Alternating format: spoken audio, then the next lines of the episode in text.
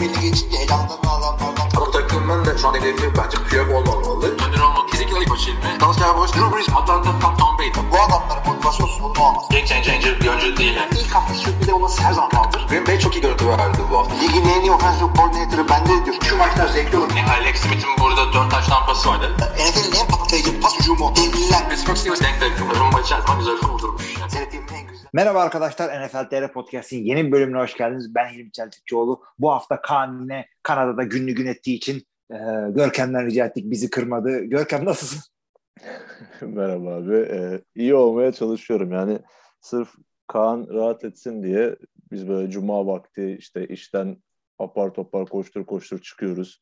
İşte trafiklerde mücadele veriyoruz. Sırf bu podcast'ı kaydedebilmek için. Ya, e- hakikaten eve geleli yani- yarım saat oldu yani. Yol kaç saatti? oraya hiç girmeyelim ya. O benim kanayan yaram ya. Yani inatla şeysin değil mi? Yani böyle çalıştığı yerle evinin arası makas makas artıyor ama inatla taşınmıyorsun. Şöyle çünkü e, yaşadığım yer gerçekten İstanbul'un içinde bulamayacağım rahatlıkta bir yer. Hani Hmm. her şey dört dörtlük olamıyor hayatta maalesef. Ve Bir şeylerden feragat etmek gerekiyor. O yüzden ben yaşadığım yerden memnunum yani bunu da göze alıyorum. Ya onu ona ben de sen yani çok hak veriyorum. Bir ara böyle e, bir proje bitmişti. Yeni bir proje için iş görüşmelerine falan giriyordum. Bir tane İstanbul'da bir iş olma ihtimali vardı. Ben dedim bir ev fiyatlarına falan bakayım ki bu daha bir sene önce. Bu enflasyon alıp başını yürümeden önce. Dedim işte şey e, bir artı bir yapayım. Hiç kendimi zorlamayayım. E, çocuklar falan gelmez nasıl olsa gelirlerse de bir çözüm bulurum diye. Abi bir fiyatlar var. Dedik ki herhalde İstanbul'da yanlışlıkla Los Angeles'a falan girdik. Kira almış gitmiş sevgili dinleyiciler İstanbul'da yaşayanlarınız varsa neyin peşindesiniz siz? Yani acilen çıkın oradan. Bak güzel bir noktaya değindin. O da sebeplerden birisi tabii ki. Hı hı. Evet. eee, öte yandan da işte şu anda şantiyede biliyorsun Özbekistan'ın Bekovat şehrinde şantiyede kalıyorum. Şantiyede kampımız gayet güzel. Yani İstanbul'da baktım bir artı birlerden çok daha güzel. Ee, Peki- Üç öğün yemeğiniz var, çayınız, kahveniz geliyor. Temizlik, çamaşır Şunu- falan. Şunu sorayım sana. Türkiye'deki şantiyeler mi, Özbekistan'daki şantiyeler mi? Abi Türkiye'de böyle bir şantiyede kalmadım ama ya, o birazcık şirkete bağlı. Şirketten de öte yani e, bazen şey oluyor. Çok e, iyi şantiyelerle bil- bilinen bir şirkete giriyorsun ama e, o, o proje küçük veya o proje başka bir e, yerden gelen e, kötü bir e, prefabrik binalara denk gelirsin. Kötü olur. Veya tam tersi de olabilir. Yani bu, bu durumlarda çok böyle eli sıkı tutumlu bir şantiyedir ama firmadır. Ama işte e, oraya güzel denk gelmiştir. Belki başka bir firmadan kalan bir yere almışsındır. O tamamen şey e, inşaatçılık, şantiyecilik böyle bir şey. Yani e, her 2-3 senede bir işte iş bitiyor, proje bitiyor, bir zar atıyorsun. Ondan sonraki 3 sene öyle geçiyor falan. Çok acayip. Kısmet diyorsun yani bu Evet. işler. Kesinlikle kısmet. Ee, yani tavsiye eder miyim? Yani bekarsanız ederim. Ha diyeceksin niye üç çocuğun varken sağda solda çalışıyorsun? O da işte benim ee, benim durumlarım. Ama genel olarak memnun musun Özbekistan'dan? Siz Kaan'la konuşmuşsunuzdur da biz seninle uzun zaman sonra podcast'ta Abi şöyle diyeyim. e, çok çok çok çalışıyoruz. Yani deliler gibi çalışıyoruz. Arada kalan boş vaktimizde de e, işte e, o boş vakti dolduracak kadar şey var. Çok bir şey söylemeyeyim. Yemekler falan güzel. İnsanlar yani bildiğiniz zaten Türkçe'ye yakın bir dil konuşuluyor burada. Biraz Rusça öğrenmem gerektiğini e, anladım. İşte e, sağ olsun Duolingo bir güzellikler yapıyor bize. En azından alfabeyi öğrenebildim. Yani şimdi Rusça öğrenmen avantajlı bir durum olurdu. Eğer e, evli ve çocuklu olmasaydın. Niye? Hayırdır? Moskova'da Super Bowl seyredeceğiz diye diyorsun değil mi? Yanlış anlaşılma ta- ta- ta- tabii ki tabii ki. Yani baktığımız zaman Rusya dünyada geçerli bir dil yani abi. Yani toprak bütünlüğü olarak dünyanın herhalde bir yüzde yirmisinde falan belki daha bile fazlasında Rusça konuşuluyordur yani. Önemli. Tabii ve yayılıyor da yani Avrupa'ya yayılıyor şu anda Rusya. Yani şu anda an itibariyle Avrupa'ya yayılmakla meşgul. Ya ben şu son Rusça. e, Rusya Ukrayna olayları olmadan önce mesela e, itiraf edeyim e, Baltık bölgesinde özellikle bu kadar fazla e, Rusça konuşulduğunu ve Rus nüfusu olduğunu bilmiyordum. Tamam evet Sovyetlerden e, ayrılma oradaki çoğu ülke ama e, bu kadar fazla hala orada o kültürün devam ettiğini düşünmüyordum açıkçası. Peki Moldova'dan ne haber? Ha Moldova evet. Moldova'da da benzer bir durum söz konusu tabii. Yani ülkenin yarısı Romanya, yarısı Rusya gibi ki zaten e, Moldova deyince de aklınıza aşağı yukarı o geliyor. evet. Yani yanılmıyorsam Rusya ile sınırı olmamasına rağmen böyle. Ukrayna var arada. Ama e, orada da büyük bir işte yine Sovyetlerden kalma bir Rus kültürü mevcut. Hala hakikaten öyle de var. Başka bir iki ufak ne var onu söyleyeyim işte e, yemekler gayet güzel. Özbek pilavı işte haftada bir iki kere çıkıyor burada çok güzel diyorum ki ulan şantiyede böyle ya çıkıyorsa. Onu soracaktım yani, ya. Özbek pilavı harbiden güzel mi yani? Bizim burada yediklerimiz Özbek pilavı değil şey. Ya bilmiyorum orada ne yediğinizi. Ben Türkiye'de çok yiyen bir adam değildim. Böyle ilk defa karşılaştığım bir yemekte böyle bir çekinirim mekinirim. Abi bir yedim. Hakikaten güzel böyle eti meti bilmem ne yani. Dedim ki ya şantiyede bu çıkıyorsa yani böyle güzel bir restorana gidip Özbek Ero'ya getir dediğinde ne geliyor acaba? Onu şaşırıyorum. Bir iki tane bana uymayan e, yemek var onu da söyleyeyim isim vermeden. E, onlar geldiğinde başka bir e, çözüm yollarına falan gidiyoruz. Ya isim versen de biz anlamayız zaten. Abi greçka diye bir kara buğdaydan yapılmış bir yemek var. Yani adından belli ki e, insan üzecek bir yemek. Sevenler var, hastaları var. Beni bağlamadı. O çıktığı zaman işte dolaptan kendi odalarda buzdolabı var çünkü. Oradan bir şeyler hallediyoruz. Sen bayağı otel gibi bir yerde kalıyorsun abi. Şantiye mantiye bırak şimdi. Abi yok güzel güzel burada bize iyi bakıyorlar ama ben de 42 yaşında ve yani e, kariyerde bir yere geldim. Herkes aynı odalarda kaldı. yani yıllarımızı verdik bu işlere. Diva ee, başka ne var diyorsun bir, bir o kadar divamız var yani. Ee, gelmeden önce dedim işte e, buzlu badem banyomu falan doldurun öyle geleceğim şantiye falan diye. e, sırtımda kırık kırdılar. Tabii aynen öyle geliyorum ben artık. Yani sözleşmemde var. CV'de de var ayrıca. Ee, abi hava şey, e, kış kışın hava şöyle geçti. Kışın derken bir aydır buradayım ama kış yaşadık yani. Böyle bir Ankara'daki havanın bir 5 derece falan üstündeydi. Çok deli gibi rüzgar vardı. Ama bir anda hava toparlandı. Şu anda böyle kanter içinde geziyorum. E, Nisan'ın başında. Ve bana dediler ki burada hava 40-50 dereceyi buluyor. E, başının çaresine bak dediler açıkçası. bir yolunu bulacağız artık. Bilmiyorum ne yapacağız. 40-50 derece iyiymiş ya. Vallahi iyi yani. E, tatil olarak da işte işte çok kısıtlı tatillerimiz var. İşte bayramda, seyranda falan Semerkant ve Buhara gibi e, tarih kitaplarını hatırlayacağınız yerlere gidiyoruz. Zaten e, güzel şehrimiz Siri Derya hatırladın mı? Amu Derya, Siri Derya tane nehir vardı. Onlardan birinin, birinin kenarındayız. Neden gülünmektedir? Kaşgarlı Mahmut'un selamı falan. Valla öyle yerlerdeyiz şu anda. İşte bu evet, güzel yani. e, turizm fırsatını da kaçırma tabii aynı zamanda. Tabii tabii turizmi, turizmi zaten e, Taşkent başkent oraya gittim. E, güzel bir kafiye oldu orada. e, şeyli bir yer, e, şey bir yer, e, nasıl söyleyeyim, turistik bir yer. Böyle Ruslar falan arada geldiği yerler. E, yani herhangi bir, söyleyeyim hayatımda en doğuya, en doğuda olduğum yer burası da Türkiye'ye göre. E, Taşkent turistik bir yer. İşte turistik yerle gidiyorsun, geziyorsun ama sana bana turistik değil. Şimdiye kadar gittiğim bütün turistik yerler Mısır'dan Avrupa'ya, Güney Amerika'ya, gerçek Amerika'ya, Kuzey Amerika'ya. Hanım duymasın Kuzey Amerika'ya, gerçek Amerika'ya değil. e, hep böyle gittiğin yerde turistlere İngilizce. Aa burada turist olduğunu belli tamam Özbek değilsin. Turist olarak geliyorsun Rusça konuşuyorlar seninle. İngilizce eh. yani olacak iş değil yani Meksika'daki Rusça konuşmaya çalıştığını Doğuya, doğuya Neyse gittikçe o. tabii İngilizce potansiyeli de düşüyor. Düşüyor abi hiç yok yani tesadüfen böyle işte Netflix falan görmüş bir tane garsona denk gelirsen derdini anlatıyorsun yoksa Google Translate. Yapacak hiçbir şey yok. Senin Rusçayı biraz öğrenmen lazım abi. En azından derdini anlatacak kadar. Der, derdin ne Rusça konuşamıyorum. ay ay ay. Cem Yılmaz'a buradan selam çaktıktan sonra e, konumuza dönebiliriz. Bayağı bir dakikayı goy goyla yedik ama evet. merak ediyorsanız nasıl bir yer diye burası da böyle bir yer. Hilmi Çeltik Show ve Gezelim Görelimin bugünkü programı. Gezelim görelim. Özbekistan'da. Ama çok gezemedim. Benim influencerlığım bu kadar. Şimdi bir takım haberlerimiz var. Ondan sonra seni yakalamışken zaten şey gibi e, Nihat Hatipoğlu gibi drafttan drafta seni arıyoruz biliyorsun. Tam da bu sene e, şeyde Ramazan'a denk geldi. Geçen sene de öyleydi ya. Bir tane Nihat Hatipoğlu'nun afişine benim kafamı koymuşlardı hatta bizim grupta.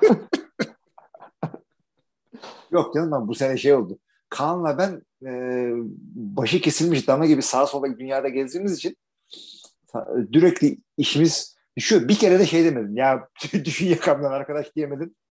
Ben artık e, Sokrates'lerde sportların adamıyım. Yani NFL TR'ye. Yani hiç nereden geldiğini unutmadım. Tebrik ediyorum.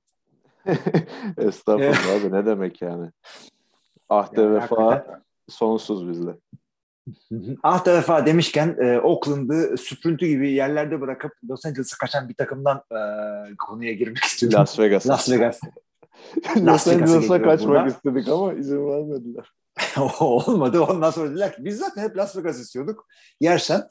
E, bu takımda şu. E, niye konuşuyoruz? Tabii ki de Davante Adams e, sezonun en bomba transferlerinden biriydi. Green Bay'den Las Vegas'a gitti. Biz, biz bu konuyu konuştuk ama e, Kaan yaklaşık 3 sene önce Green Bay tar- taraftarlığından istifa ettiği için e, ilk defa bir Green Bay, Oakland, e, hala Oakland'dayım. Dilimi eşek arılara soksun artık. Las Vegas Raiders taraftarını yakalamışken şimdi e, çok mu bu verilen haklar, draft hakları şunlar bunlar? Abi bence e, gayet yerinde. Çok diyemem. e, az da diyemem. Ya, verilmesi gerekeni verdiğini düşünüyorum ben Las Vegas Raiders'ın.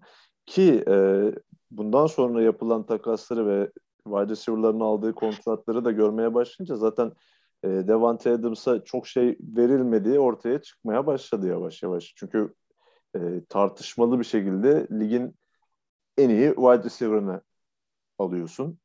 Ve bunu alırken sadece bir ve ikinci tur veriyorsun. Yani bana kalırsa bu e, en azından benim günün her saati, her dakikası yapabileceğim bir takas. Çünkü e, drafttan bir wide receiver seçmek her zaman için bir risk. Evet, e, her sene artık çok güzel receiver sınıfları geliyor. Her sene birden fazla yıldız ve süper yıldız olabilme potansiyeli barındıran oyuncular geliyor lige ama e, Raiders'ta da bunun çok örneğini gördük önümüz, önceki sezonlarda. Diğer takımlarda da gördük. Eğer e, kendini ispat etmiş, e, kendini yıldız olarak artık e, tanımlamış bir oyuncuyu alma şansın varsa e, ve de bu oyuncu prime dönemindeyse her zaman için onu tercih etmen gerekiyor. Sonuçta e, bu draftta Raiders bu takası yapmış olsa birinci turdan seçeceği bir receiver'ın Devante Adams kalibresinde bir oyuncu e, en azından kısa vadede olması beklenilemezdi. Yok kesinlikle orası öyle. Tabii ki de bu o, seviyede bir oyuncu takası kabul ettiği zaman e, bir sözleşme beklentisi geliyor. Bu sözleşme de yapıldı zaten. 5 yıl e, 140 milyon dolarlık bir sözleşme yaptı. Artık e, şeyler için e, receiver'lar için bunlar beklenen rakamlar. E, peki 5 senelik bir sözleşme e, her ne kadar 3 sene sonunda e, bir potential out olsa bile 3 sene sonunda sözleşmeyi feshetme az bir dead cap'le feshetme ihtimali olsa da Oakland'ın 30 yaşında bir adam için 5 senelik sözleşme çok değil mi? Ya e, bu sene özellikle yapılan kontratlara baktığımız zaman sadece wide receiver'lar için değil genel olarak yapılan kontratlara baktığımız zaman e, yıl sayısını fazla tutarak bu salary cap'i öteleme yolunda gittiğini görüyoruz takımların. Yani buna sen de bahsettin zaten bir 5 yıllık kontrat olarak bakmamak gerekiyor. E, bu tamamen bir salary cap hamlesi kontratın uzunluğu ki Von Miller kontratı mesela Buffalo Bills'ın Von Miller'a verdiği kontrat da bunun en net örneklerinden bir tanesi. E, takımlar biraz şuna güveniyorlar. Bu pandemi işte vesaireyle birlikte gelirler bayağı düşmüştü. Bundan sonra işte yeni televizyon gelirleri, yeni anlaşmalarla birlikte önümüzdeki bir iki sene içerisinde salary cap'in ciddi bir şekilde e, yükselmesi bekleniyor tavanının.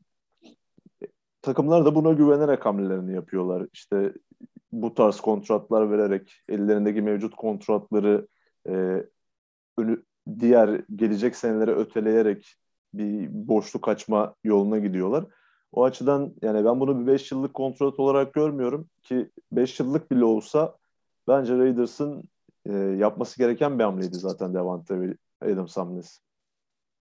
Buna ben de katılıyorum. Kesinlikle böyle bir bu yani o profilde bir oyuncuya ihtiyaç vardı. Davante Adams'ın e, cap hitlerine bakarsak 8 milyon ilk sene, e, 30 milyon, 21 milyon ikinci ve üçüncü seneler, dördüncü, beşinci sene artık 40 milyon o konuda bir şey yaparlar diye düşünüyorum. Salary cap ne kadar artarsa artsın. Ee, öte yandan Davante Adams da böyle hızıyla, şusuyla, busuyla e, olan bir adam değil. Yani yıllarca 34-35. yaşlarına kadar Larry Fitzgerald kadar güzel oynaması, oynamaması için bir neden yok. Ya bu adam e, line'daki çıkışlarıyla, bu adam e, kesin rutlarla, zor topları kazanmasıyla yani e, yaşla kaybolan ilk şey hızdır ya.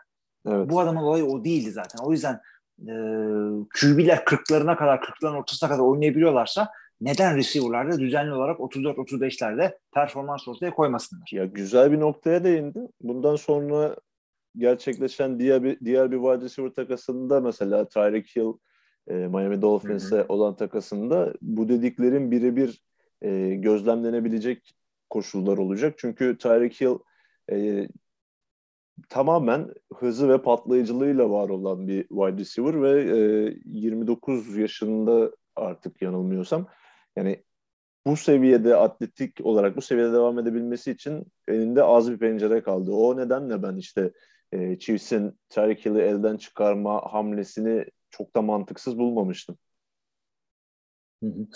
Doğrudur. Şimdi Davante'ye geri dönecek olursak e, bu ya sözleşmenin bütün ya cap bütün büyük ağırlığı ileriki dönemlere atılmış. Ee, bunu yapan takımlarda iki, iki sebeple bunu yapıyorlar. Bir işte pencere oynayan takımlar. İşte Brady, Rodgers'ın, Peyton'ın son senelerini oynuyorsanız e, ve yüksek uzun sözleşme isteyen adamlar varsa QB'ler dahil buna bunları ileriki dönemlere atıyorsunuz. E, Raiders'ın durumu bu değil. Yani kesinlikle neresine bakarsan bak Derek Carr son senelerinde falan değil. O daha oynayabilecek bir şey. Bunun da çok özel bir receiver geldiğinde uygulanan özel bir durum olduğunu düşünüyorum. Sence neden böyle? Yani tabii ki şimdi Las Vegas Raiders'ı direkt sezona başlarken şampiyonluk adayı olarak gösteremeyiz ama yine de e, bu takım geçtiğimiz sezon playoff oynayan bir takımdı ve o mücadelenin içerisinde olması beklenecek. Çünkü e, takımlar bir adım geri atmak için kadrolarını yapılandırmıyorlar. Her zaman bir önceki sezonu geçebilmek adına yapılıyor bu hamleler. Ve e, şöyle de özel bir durumu vardı zaten Devante Adams'ın yani Derek Carr faktörü var bir kere. Hı hı. Yani eğer bu takıma bir receiver gelecekse zaten e, bir numaralı aday her zaman için Devante Adams'tı ki kariyerleri boyunca da zaten hep günün birinde bir arada oynamak istediklerini işte üstü kapalı bir şekilde ya da açık bir şekilde beyan eden oyunculardı bunlar. E, o nedenle e, Devante Adams'ın Raiders'a katılması e, biraz Derek Carr sayesinde de oldu bence. Ya öyle oldu zaten. Bir senede de böyle gel ne olur işte araba alacağım, seni gezdireceğim, alemden ayrılmaz olacağım gibi. Yani e, arkadaşlar ben bunu hakikaten düşündüm ya oyuncular bir tempering yapabilir mi? Yani başka takımın oyuncusunu böyle ayartacak hareketler yapabilir mi diye hakikaten sordum ben. E, sağa sola baktım. E, oyuncular oyuncular böyle bir şey yaptıklarında tempering olmuyor ama o e, Raiders franchise'ı bak yine o konuşuyorum. Raiders franchise adına, adına hareket ettiyse, onların bir agent olarak hareket ediyorsa olsaydı tampering olabilirdi. Burada e, kanka gel burada ortam çok güzel olarak geçiyoruz. E, tampering değil de Carr'la, recruiting olarak. Aynen recruiting olarak düşünebilirsiniz. Yani şeyde profesyonel hayatta recruiting böyle. Şimdi niye bu adam zaten sırf Derek Carr bu adam işte Raiders taraftarı çocukluğundan beri şudur budur. Bunu işte biz, bizim NFL TR podcast grubunda da söyledim. Bu adam Redfoot, bu adam Bay Area çocuğu. Yani oradan e, orada doğup büyüyen insanlar ya San Francisco e, taraftar oluyor ve işte deri rengine göre, teninin rengine göre okulun Raiders taraftarı oluyorlar. Bu adam ben zaten yani çocukluğumdan Raiderslıyım diyor. Hep Raiders girmek istiyorum diyor. Yani açıkçası e, Green Bay'de ben bu adamı çok seviyordum. E, başka bir takımda oynamasını isteseydim başka Raiders dışında hiçbir şey takım aklımdan geçmezdi. E, orada da takip etmeye devam edeceğim. Hayırlı uğurlu olsun diyorum ama iki tane de mecburi espri var burada yapmam gereken. Bir tanesi şu. E, ben ona tükürdüm ki üstüne. Size göndermeden önce. Standart o, ağzıma soktum. yolladım ben bunu öyle yolladım falan. İkincisi de şudur. Ha Ravante'yi mi aldınız? İyi, iyi kızdır o. Biz de tanıdık biliyoruz evet falan gibi. Eski e, eski sevgili öküzlüğü diyeyim. Başka bir tam tabiri yoktur. Ama şöyle Diyerek, ya, e, senle senle bizim aramızda bir wide receiver'ın lafı olmaz biliyorsun yani James Jones'lar, Jordy Nelson'lar yakın dönemde çok fazla alışveriş oldu bu iki takım arasında. Biraz oldu. Bunu peak alıyorsunuz ama söyleyeyim. James Jones zaten neydi ki gönderdik? Evet. Jordy bir şeydi ama e, yaşını Bit- aldıktan sonra bittiğinde gönderdik. gelmişti. Evet. Onu Ya ge- yani genel iyi menajeri- kullanılmış diye gönderdik ama. Genel menajeri bile sizden almıştık zamanında. Kıymetini bile. Doğrudur şeyi de gönderdik. Matt Flynn'i de gönderdik. Onu da parlatıp gönderdik biraz. Kusura kalmayın. Davante ile gönül O- alma. O, o, aktar, o aktarmalı gelmişti ama. Aa doğru doğru doğru. Biz orada şeyi çarptık. Seattle'ı çarptık önce. Evet. Doğrudur. Ee, bu arada biz siz öyle biz böyle diye konuşuyoruz. Ee, Kaan bazen irkiliyor böyle Packers'dan bahsederken biz diyorsam ağız alışkanlığı. Ee, çünkü 42 yaşında artık tarafsız yorum yapabildiğimi düşünüyorum az çok. O yüzden biz dersem şey yapmayın. Ee, yani biz Packers anlamına geliyor. Tamam o zaman hayırlı uğurlu olsun. Ee, inşallah güzel güzel. Zaten o division'da ihtiyacınız var. Orası cadı kazan oldu. Allah da kolaylık versin. Evet. İnşallah yıllar sonra bir eli yüzü düzgün wide receiver performansı görürüz. İnşallah. Yani Hunter Renfro'yu da birazcık e, overrated Evet, o- onu, onu, onu, onu da gömmüş oldum ama Ya doğru ama ya. Çünkü adam takımda iyi bir şeyler yaptı ama o adam böyle biraz overrated oldu. Beklenmedik hareketler yapınca o Hunter Hunter ya. Tamam Hunter da. Yani Jeremy Lin gibi bir şey oldu orada. Bu arada bugün okudum Jeremy Lin seneti nedir diye.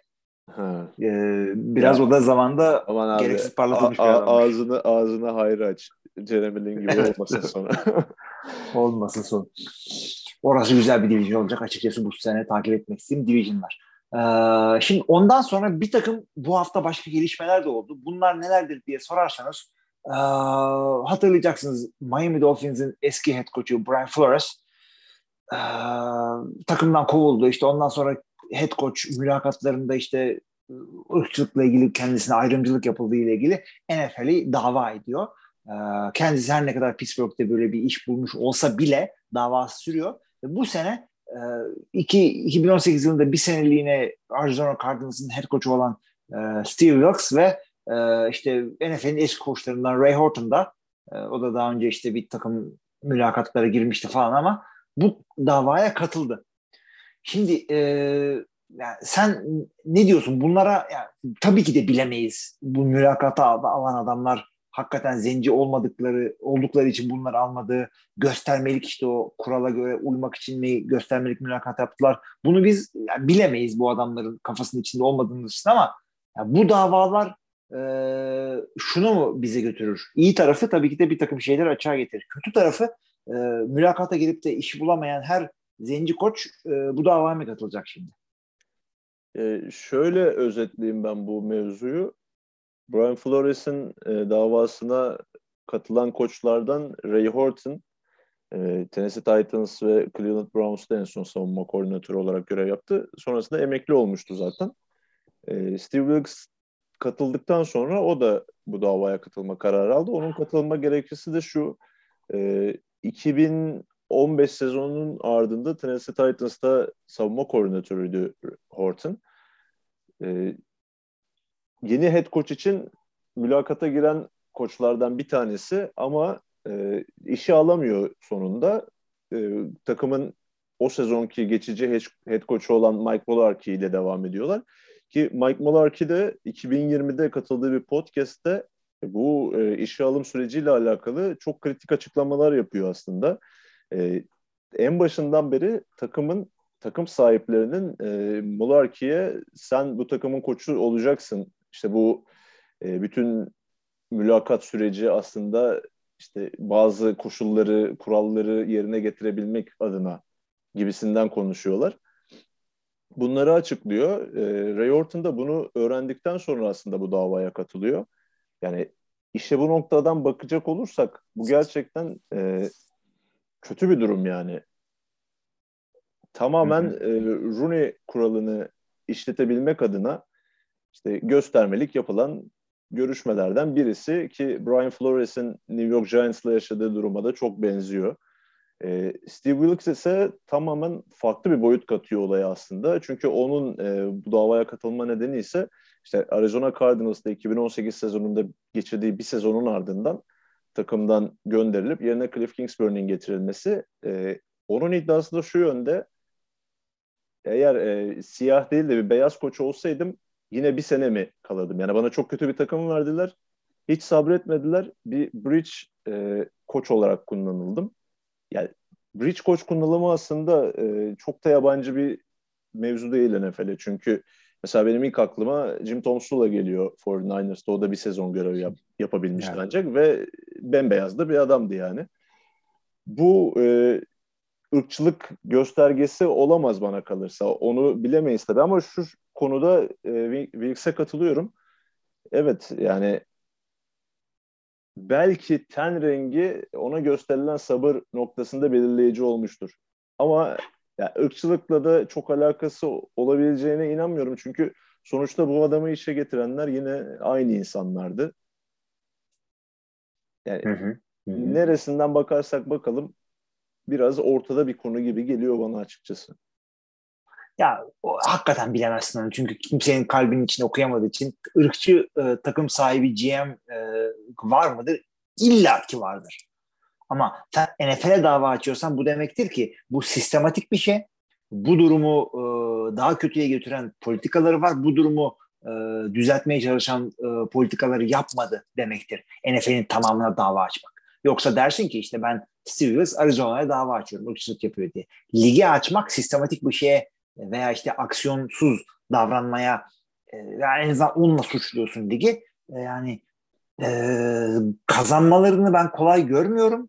Ama bu davanın sonucunda ne olur? Belki işte NFL birazcık daha yeteri kadar ses çıkarırlarsa yani yargıdan bir karar çıkaracaklarını düşünmüyorum ama yeteri kadar ses çıkarırlarsa bir settlement'a giderler. Ee, şöyle olur işte bir takım e, yeni outreach'ler yapılır. İşte Rooney kuralı birazcık genişletilir. Ee, e, yani çok abartarak söylüyorum. Belki derler ki koç emekli olursa veya giderse e, takımda işte asistan koçlardan ya koordinatörlerden biri zenci ise bir sene yapmak zorunda. Abarttım biraz ama yani ya abi zaten Rooney kuralı o kadar e, basit denilebilir bir kural ki zaten yıllardır benim aklımda olan bir şey. Yani bu takımlar hani bu Rooney kuralı çok saçma yani. Herkes bunu istediği gibi kullanabilir. Sonuçta tamamen takımların inisiyatifine bırakılmış bir şey. Göstermelik olarak gel bakalım hadi seninle bir görüşelim. Yapabilirsin yani. Kimse senin niyetini bilemeyeceği için bu Mike Lolark örneğinde de olduğu gibi sen bir tane beyaz koçla anlaşırsın ama sırf kuralı uydurmak için 2-3 tane siyahi koçla görüşürsün yani. Daha Kesinlikle net öyle. E, çizgileri olan kurallar getirmesi gerekiyor NFL'in bence eğer e, ligde bu şekilde bir ırkçılık olduğunu düşünüyorlarsa ki var. Hani bunu kimse inkar edemez. Hı hı. Ona ben de sana son derece katılıyorum. Ee, yani kolay denilebilen bir kural ama faydasız mı? Bence faydalı çünkü en azından adamları şey yapıyorsun. Birazcık profilini yükseltiyorsun. Yani ne olursa olsun 32 tane takımdan bir tanesini head coachluk olarak bir mülakata girmek yani özellikle e, eski koçlardan değil de koordinatör, pozisyon koçu falansan o zaman bir, bir profilini yükseltiyor. Birileri seni düşünmeye başlıyor pozisyonlarda. Artı e, bir şans da veriyorlar sana. Yani git ırkçı yani ırkçılar veya değiller git kendini anlat. Yani belki en azından e, güzel bir e, mülakat geçirip kendi derdini anlatıp e, vizyonunla işte etkileyip işi bile kazanabilirsin. Yeterli değil ama hiç yoktan iyidir. E, bakalım bundan sonra nereye gidecek bu konu. Açıkçası e, gereksiz bir dava olarak görmüyorum ben bunu. Öyle görenler var ama e, yani en azından ne kadar değişiklik getirirse yeridir. Kesinlikle. Evet. Ee, şimdi bu ciddi konulardan birazcık fuzuli konulara geçmek istiyorum. Yani fuzulden kastım yine da, NFL'e dava açıp e, bir takım değişikliklere yol açıp ama kendisini kurtaramayan bir arkadaştan Colin Kaepernick'ten bahsetmek istiyorum. Bildiğiniz üzere Colin Kaepernick e, Michigan e, Üniversitesi'nin Pro Day'di galiba. Orada e, bir takım işte receiver'lara falan pas attı. Neden? Çünkü San Francisco'daki e, head coach'u Jim Harbaugh o takımda head coachluk yapıyor şu anda Michigan'da. E, çıktı attı ama herhangi bir teklif gelmedi. Kimse de aramamış kendisini. E, yani o yüzden o konuda açıkçası diyecek fazla bir şey yok. Ama devamında şu oldu. Biliyorsunuz e, Terrell Owens ve e, Terrell Owens bu sene fan control futbol ligine başlıyor. Yani nedir bu işte? E, verilen oyunları falan taraftarların online seçtiği çok acayip bir deney diyelim artık buna. Johnny Manziel falan orada. E, Terrell Owens buraya giriyor diyor ki Colin Kaepernick'e sen de gel diyor. Yani böyle bir durumla karşılaştayız. Yani Colin Kaepernick en son 2018'de mi ne bir Atlanta'da bir e, workout yapmıştı. Hı hı. Ondan beri hiç yani sahada görmedik adamın elinde top görmedik. Yani ne diyorsun var mı hala bir adamın oynama ihtimali? Ya ben maalesef öyle bir ihtimal görmüyorum artık.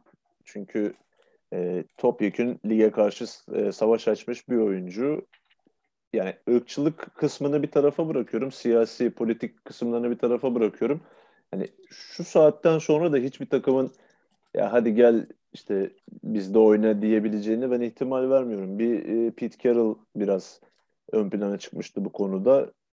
İşte Kaepernick bir takımda oynamalı gibisinden açıklamaları vardı. O zaman sen kendi takımını alsaydın kardeşim yani. Evet o da düşünülebilirdi hakikaten. Yani Kaepernick'in birazcık da... elini taşın altına sokmaz bence bu saatten sonra Kaepernick konusunda.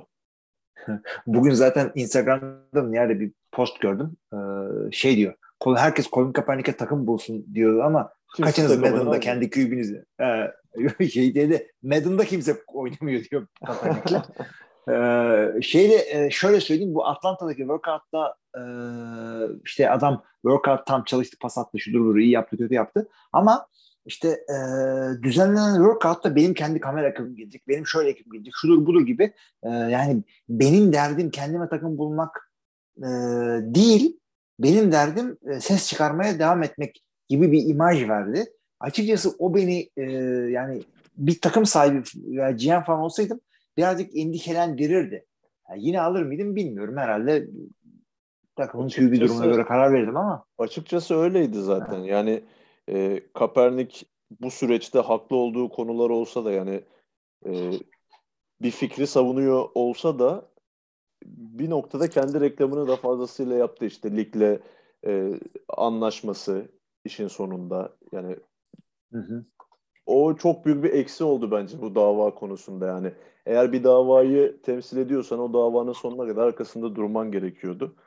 E, Kaepernick bunu yapmadı. İşte Netflix projeleri, belgeselleri, işte farklı farklı platformlarda kendi reklamını yapması yani son sezonlarını da aklımıza getireceğimiz zaman yani Kaepernick'in zaten e, herhangi bir takımda starter olarak bu olaylar yaşanmasa bile görev alması bir hayli düşmüştü ihtimal olarak.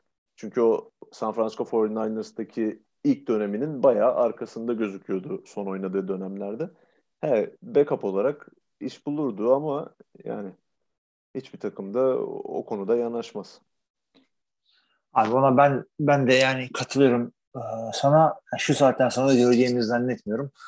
Ee, yol açık olsun diyerek e, başka bir konuya geçiyorum burada. Şimdi bir e, var. Kaan'la en son yaptığımız e, podcast'tan sonra ortaya çıktı. New Orleans Saints ve Philadelphia Eagles draft öncesi bir takas yapıyorlar. Saints Eagles'ın ilk turdaki iki draft pickini alıyor. 16 ve 19 bir de 194. picklerini alıyor. Eagles da Saints'in ilk turdaki 18. pickini alıyor. Ondan sonra 101 ve 290, 237. picklerini alıyor. Ondan sonra 2023'teki first round, ilk round ve 2024'teki ikinci round pickini alıyor. Yani 18'den 16'ya çıkmak için ve ikinci ilk turda iki pik yapmak için e, bana birazcık fazla gibi geldi. E, yani ve fakat yani illa QB mi demektir bu? Ya illa QB Sorun demek değil tabii ki.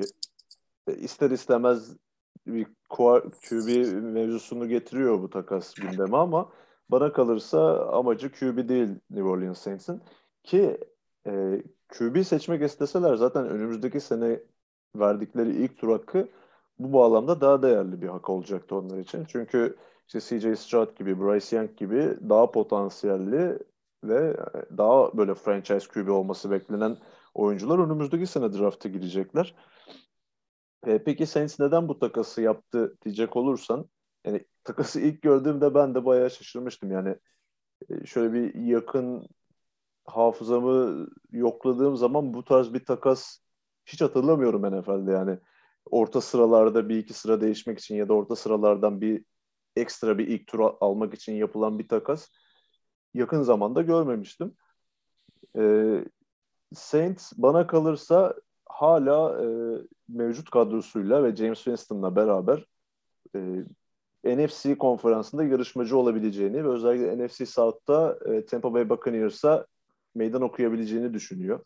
Ki bu konuda böyle bu şekilde düşünmeleri çok da haksız ya, konuma sokmaz onları. Çünkü e, iki sezondur Tampa Bay Buccaneers'ı mağlup etmekte zorlanmayan bir takım aslında New Orleans Saints. Ve e, baktığımız zaman yine e, ana hatları kadronun ellerinde olduğunu görüyoruz. Yani evet Drew Brees e, geçen sene yoktu. Ondan önceki sene varken de hani çok bir etkisi yoktu. Onun dışında bir Terran Armstead'i kaybettiler. Ve bu takası da yapma nedenleri bana kalırsa onun boşluğunu doldurabilmek adına biraz daha yukarı çıkma hamlesiydi. İşte bir wide receiver ve left tackle hamlesi bekliyorum ben ilk turdaki bu iki haklarıyla. Ben de sana katılıyorum burada. Soruyu birazcık o yüzden e, şeyle yönlendirici şekilde sordum. E, neden QB dedim? Çünkü bu, bu kadar böyle nokta atışlı bir e, şey yapıldığı zaman genellikle QB'ye oynanır. Çünkü e, öyle bir mevki ki QB her takımın az çok ne yapacağını okuyabilirsin. Çünkü bu adamın QB ihtiyacı var. Bu adama bu adama şu şöyle bir QB gerekiyor. Bu koç şöyle QB'leri seviyor gibi okuyabilirsin. Yani e, draftın ilk turun ortalarına doğru e, hangi QB'nin ne yapacağını falan az çok hangi takımın en azından ne yapacağını az çok görebilirsin. İşte takaslar gelir falan filan. New Orleans Saints'in böyle bir hamlesi aynen sana katılıyorum ben de. E, işte e, line'ın iki tarafındaki büyük adamlar tarafından zengin olduğu için özellikle e, draft'ın ilk e, turunun yarısına doğru yarısına yarısına gidecek adamlar bakımından bu hamleleri şu demektir. Bizim önümüzde işte e, öyle bir gördük ki e, bizim ihtiyacımız olan, bizim sevdiğimiz adamlar e, işte ilk 20'nin içinde gidecek. Ondan sonra bir düşüş olacak. Yani biz burada birazcık e, alışveriş yapmayı sevdiğimiz pazara gitme hakkını takasla veriyoruz diyorlar. QB'ye zaten ihtiyaçları yok. Bridge QB arıyorsanız e, elinizde e, Andy Dalton var. E, biz bu sene Division oynuyoruz diyorsanız elinizde James Winston var ki James Winston hakikaten ilginç bir şekilde bu çocuğun tavanı e, kariyerinde bu noktaya geldi. Bence hala tavanını görmüş olmayabiliriz. Aynen Doğru bir ortamda öyle. çok daha çok, şeyler yapabilir. Çok katılıyorum sana. Ee, James Winston tüm bu kötü şöhretine rağmen özellikle Tampa Bay'deki e, son iki sezonunda elde ettiği kötü şöhretine rağmen hala bast olarak üzerine çizebileceğimiz bir oyuncu değil. Çünkü yani bir aynı sınıftan olduğu ve arka arkaya seçildikleri Marcus Mariota ile kıyasladığımız zaman bir Mariota kadar kariyeri dibe gitmedi James Winston'ın. Geçtiğimiz sezon Saints'le çok iyi bir kimya yakalamıştı hatta. O sakatlık olmasa evet. yani neler görecektik belki bilemiyoruz yani sağlıklı bir James Winston'ı full sezon New Orleans Saints'te izlemeyi gerçekten istiyorum ben. Çünkü hala olabilecek bir quarterback. Hala olabilecek bir quarterback hakikaten ama Sean Payton'la göremeyeceğiz için kötü tarafı. O, ha, evet o büyük bir şey. eksi olacak tabii. Hı hı. Ee, yani James Winston konusunda e, anlaştığımıza sevindim çünkü bu yani başka herhangi bir ortamda ne James Smith, James Winston mu kaldı artık hemen QB aslında falan e, yorumları gelebiliyor. E, ama hala bu çocuktan bir şey yapılabilir. E, bu arada Tua da olmazsa bir daha da kimse Hawaii'den falan şey almaz. Pasifik'ten QB almaz onu da söyleyeyim. Zaten kırkları geliyordu abi bakma. Mariota ile arka arkaya gelmiş gibi oldular biraz da. Aynen yani Hawaii demişken Hawaii Üniversitesi demedi. Yani Colt McCoy mıydı? Brennan mıydı? Onlardan bir tanesi oradan. Samoa ee, diyelim evet oralı. Oralıları birazcık boş geçmeyin yine. Tuğa'yı göreceğiz. Ee, son bir son bir tane demeyeyim. Son iki tane haberimiz var. Bunlardan bir tanesi önemli bir e, receiver'ın Stefan Diggs'in Buffalo'dan aldığı yeni e, sözleşme. Şimdi ben bu arada sayfayı kaybettim. Sözleşmeyi o yüzden bir daha açmam gerekiyor. Ee, bir saniye. Stefan Diggs ya bir, bu arada şunu söyleyeyim ben onu açarken. Ee, Davante Adams yeni sözleşme yapınca Tyreek Hill'in alacağı Tyreek dedi ki ben de bu para ederim abi dedi. Ee, o yüzden işte e, bir takım konuşmalara girdiler Kansas City'yle. Baktılar olmuyor Miami'ye gitti. Yani burada da her sene işte QB'lerle gördüğümüz bir sözleşme dominosu bu sene sanki receiver'larla yaşandı gibi geldi. Ee, sen de bu fikirde misin? Ki e, bu etki devam da ediyor aslında. Mesela e, Stefan Dix şimdi kontratı aldı. İki tane isim konuşuluyor. A.J. Brown ve DK Metcalf. Takas hmm. olma ihtimalleri konuşulan oyuncular bunlar ki ikisini de isteyen ta- takım en ön plana çıkan takım New York Jets. E, Mike Vrabel geçen McAfee'de galiba söyledi. Ben bu takımın başında olduğum sürece AJ Brown'un takas olduğunu görmeyeceksiniz falan dedi. Ki bence de yani AJ Brown'un takas olma ihtimali bir tık daha düşük. Ama aksi gibi AJ Brown'un kontrat vakti geldi. DK Metcalf hala çaylak kontratının başında. Ama onu da işte e, Seahawks elden çıkartmak istiyor sanırım. Hala değeri değeri varken. Karşında bir şey alabilmek umuduyla. E, önümüzdeki dönemde de yani lig başlayana kadar birkaç wide receiver'ın yer değiştirdiğini, bazılarının kontrat aldığını görebiliriz. Hı. Abi şu, e, takas olarak ben katılıyorum bu söylediklerine. E, takas olarak hangi adamlar takas olur arkadaşlar biliyor musunuz? Şöyle adamlar takas oluyor. Takımları e, yani Davante o yüzden özel bir takas. Çünkü rekabetçi takımdan rekabetçi takıma gidiyor. E, takımları rebuilding'e girmiş. Çünkü Seattle böyle bir takım. E, şey, Russell'ı gönderdin, Wagner'ı gönderdin. Zaten takımda iki tane adam vardı. E, Metcalf kaldı. Sen bu takımı toparlayana kadar Metcalf zaten free agent olacak. Son sözleşmesine girecek. O yüzden e, takas e, adayı olması bundan dolayı. Ben de Metcalf'ın takas adayı olan e, oyunculardan olduğunu düşünüyordum. AJ Brown'u anlamıyordum. Yani AJ Brown takas olabilir. Ben dedim yani niye takas olsun? Yani e, Tennessee nispeten kolay bir division'da her sene playoff tehdidi, her sene e, işte championship oynama tehdidi olan bir adam işte savunması sağlam. QB'si serviceable bir adam. AFC'nin işte, bir numarası e, bu takım geçen sene. Evet evet kesinlikle öyle. Ama AJ Brown'da AJ Brown'un durumu biraz e, Tyreek Hill ve Devante Adams'a benziyor aslında. Kontrat Niye? vakti gelen, kontrat vakti gelen e, iyi takımdaki yıldız oyuncu. Ama takımda ona o kontratı verecek salary cap mevcut değil şu an. Yani en son hmm. Tennessee Titans'ın 1 milyon dolar civarı bir salary cap'i vardı. Tannehill'in e, Matt Ryan vari yapıtı sağ olsun. Hı hı. Öte yandan işte Davante'ye para vermeyince e, Green Bay'in bir anda bir e, şey cap boşluğu oldu. İnanılacak gibi değil. E, birazcık fazla para harcamaması gerekiyor çünkü e, bu sene draft birinci roundda iki tane piki var. E, bunlara para falan yetiştirmesi gerekiyor. E, ve fakat şöyle söyleyeyim bir free agent e, hamlesi beklenebilir Green Bay'den receiver olarak. Çünkü e, nasıl bir receiver'ı e, draft edersen et e, bir sene içerisinde yani bu sene etki edebilecek bir receiver gerekiyor. Ya işte adamın yaptığı çok iyi bir şeyi görüp de e, Green Bay'de de bunu yaptırtırsın. Mesela işte deep threat'tir, deep threat'lik yaptırırsın. İşte veya işte e, Burks gibi işte çakma Debo Samuel bir tarzı bir adamdır. Onu yaptırırsın. Ama alıp da yetiştirebileceğin, davant yapabileceğin bir adam e, draft edemeyebilirsin. İlk iki senesinde zaten yapamazsın. Hiç Ki, yaptırabilirsen de. Devante'yi de zaten ikinci turda bulmuştum. Ne? Jordi Mordi. Bunlar hep ikinci tur adamları. Evet. Yapabiliyorsan yine yap. Aa, o yüzden abi e, Green Bay'in receiver takas piyasasında olduğunu düşünüyorum ben. Elinde şey de var, malzeme de var.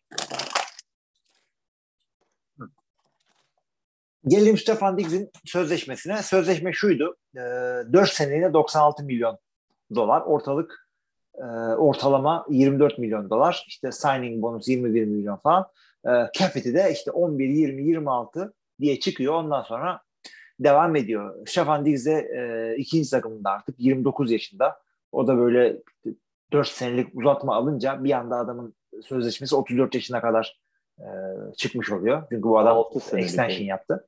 Evet. 6 senelik oldu bir anda. E, tabii ki de işte e, kesilmesine yani takım her şeyi garanti değil. QB değil yani. Diş Watson gibi bir sözleşme değil bu. E, 31 yaşından sonra illaki performansını birazcık yani düşecek demeyelim de platoya yaparsa takım bundan kaçacak yeri de var. Ee, yani şey mi bu?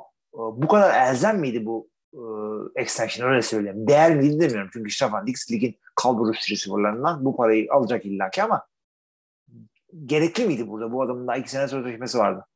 Ya bu da biraz işte bahsettiğimiz gibi o domino etkisinin sonuçlarından birisi oldu aslında. E, Stefan Diggs'in bir kontrat e, ihtimali konuşuluyordu illaki. Ama Buffalo Bills e, şunu istemedi bana kalırsa. Çünkü son dönemde biliyorsun Stefan Diggs'in kardeşi Trayvon Diggs Dallas Cowboys'ta oynuyor. Ve hı hı. şakayla karışık bir şekilde diyeyim abisini Cowboys'a çekmeye çalışıyordu yani. Orada da bir recruiting başlamıştı ki Dallas Cowboys sezon başı sezon off season başında diyeyim Amari Cooper'ı takımdan kesti.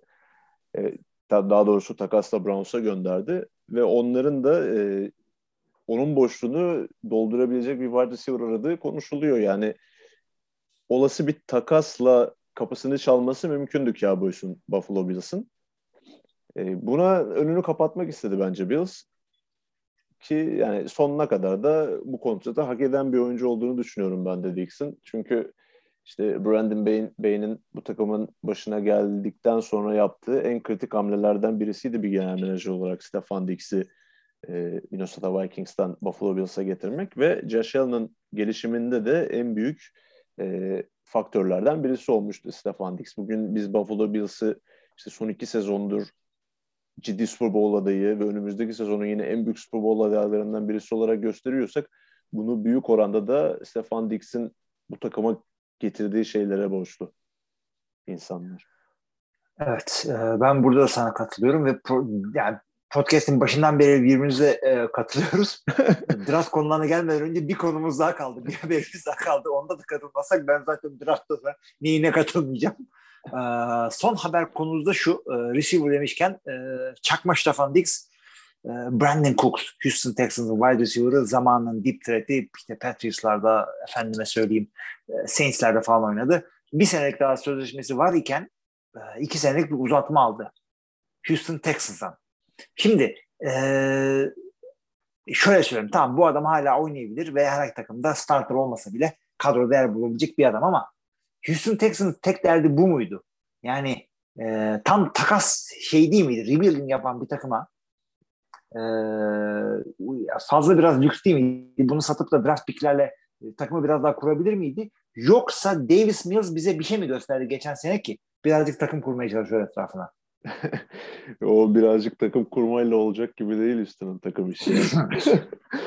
Hmm. bu aslında beni şaşırtan nokta da oldu. Çünkü bu kontratı vermeden önce Texas Brandon Cooks'a fazlaca Brandon Cooks'un takas olabileceği haberlerini görmeye başlamıştık. Çünkü tam böyle takas edilebilecek bir oyuncu. Houston Texans'ın bu sonraki konumundan bağımsız olarak e, zaten NFL'de takas denince akla gelen ilk isimlerden birisi Brandon Cooks.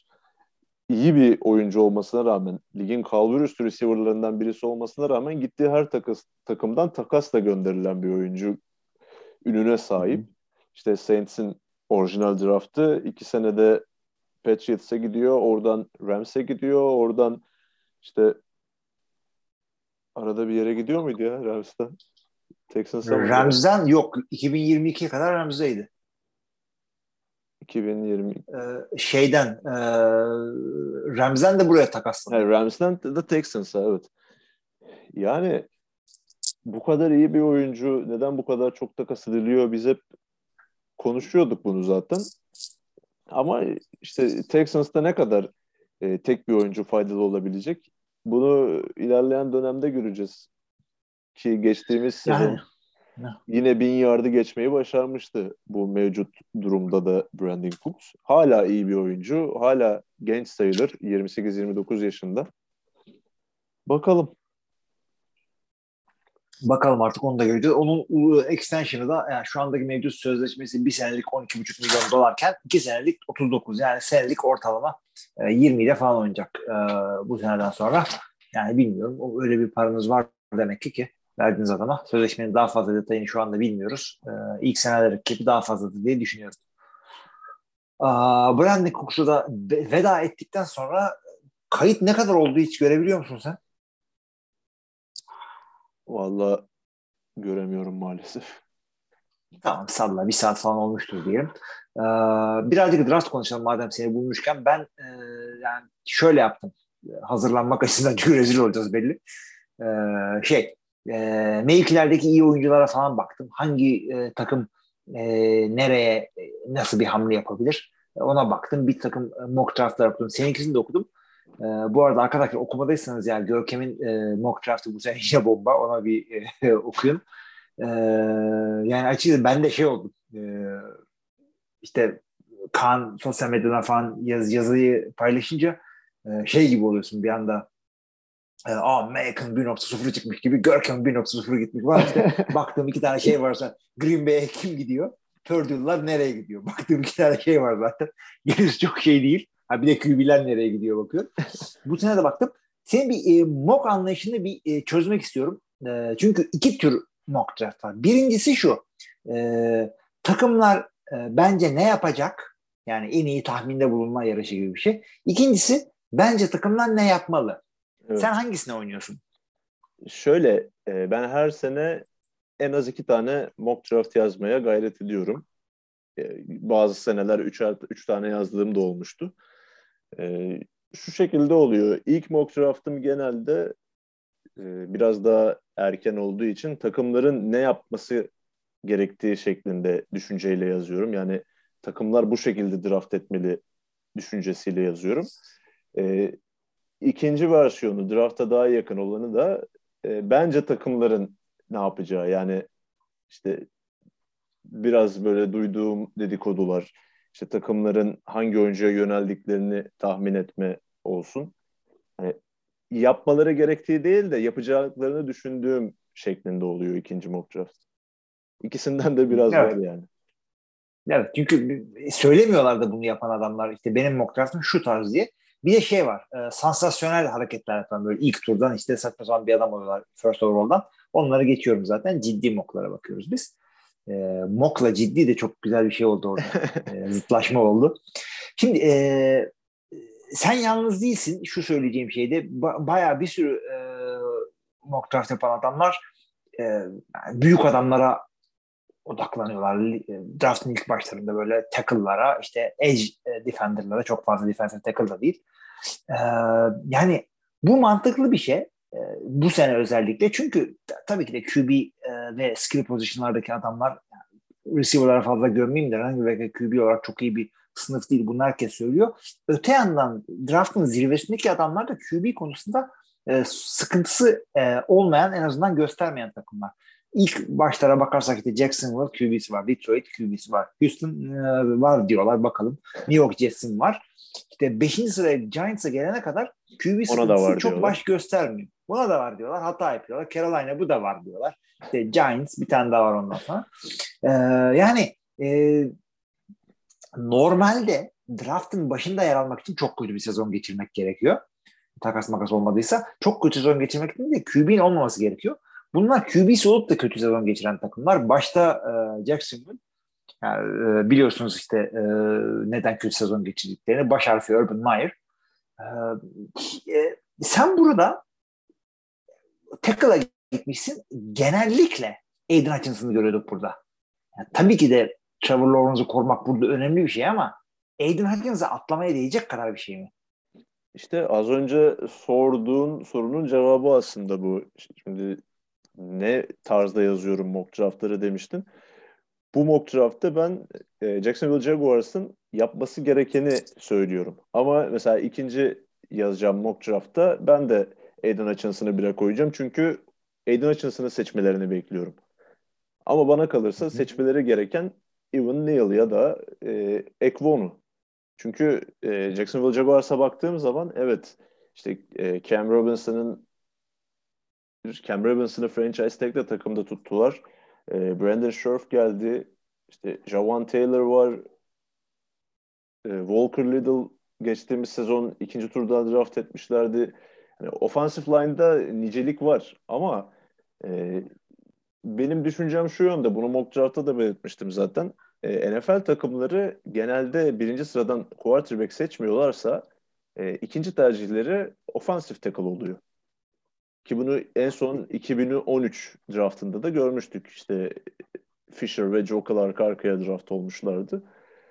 Ben yine e, bu mentalitede davranabileceklerini de biraz düşünüyorum açıkçası. Ya tabii ki de özellikle sen de bu mock draft'ta sırf sen değil herkes yani ilk e, 7 sırada büyük adamlara gitmişsiniz. Bir tane işte safety Carl Hamilton'ı e, boş geçersek orada. E, söylediğin gibi o, Luke Jackal'la Fisher'ın seçildiği seneyi hatırlıyorum ama öte yandan e, defensive tek, e, şöyle söyleyeyim pass rusher'ın da ilk baştan gittiği e, draftlar daha yakında. Ya kesinlikle ya. kesinlikle öyle ama şöyle bir ayrım var orada da.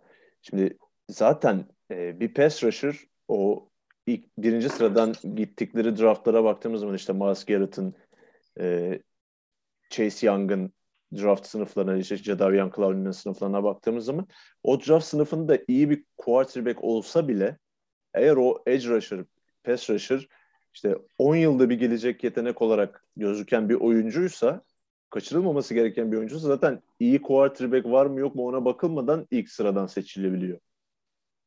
Yani diyorsun ki Vontae Mack no matter what Draft Day filminden. Yani bu sınıfta ben ne Aiden Hutchinson'ın işte ne Thibodeau'nun bir Miles Garrett seviyesinde, bir Chase Young seviyesinde, bir Nick Bosa seviyesinde olduğunu düşünmüyorum. O zaman toplamda zayıf bir, e, yani en azından tepede zayıf bir draft sınıfı. Overall. Evet, e, öyle de denebilir. Ama çok güçlü olan sınıflar var. E, derinlik açısından da kalite açısından. Derinlik işte açısından Mesela da, evet. edge rusher diyoruz. E, tepe e, en üst yetenek bakımından çok kuvvetli olmasa da e, derinlik açısından ve birbirine yakın seviyedeki oyuncu açısından e, gayet iyi bir sınıf. Yani şöyle diyebiliriz. All Pro olacak adam sayısı azken Pro Bowl çıkacak çok fazla oyuncu var yani bu yani, edge rusher sınıfında. Yani diyorsun ki 10 olmasa da 9 bayağı var. evet. 9-8 bayağı var. Ee, evet puanlama öyle yaptık. Bu arada draft sağda solda bakıyorsanız özellikle NFL.com'un draft e, şeyleri 8 üzerinden veriyorlar. Niye olduğu muamma. Herkesin e, rakamları bir acayip orada hakikaten. Ee, şeyden gelen şimdi receiver'lar konusunda e, bir konsensus yok. Yani bir ortak bir fikir yok. Herkes biri onu burada koyuyor, burada bunu koyuyor.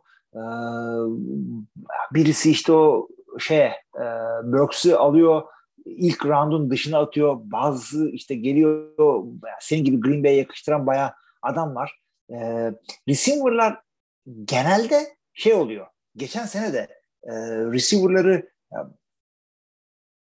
şöyle söyleyeyim çok dağınık oluyor receiver'ların değerlendirmesi ve herkes farklı bir değer veriyor. Takımlar da dahil olmak üzere, yorumcular dahil olmak üzere. Ee, neden bu kadar fark ediyor? QB'lerde bu kadar fark etmiyor. Bilmiyorum ya, sen de öyle bir şey fark ettin mi? Bu seneki wide receiver sınıfı da aslında edge rusher sınıfına benziyor. Evet süper yıldız potansiyeli olan oyuncular var ama e, tepe noktada diğer önceki gördüğümüz sınıfların biraz daha gerisinde görüyorum ben. Mesela bir Jamar Chase yok bu sınıfta.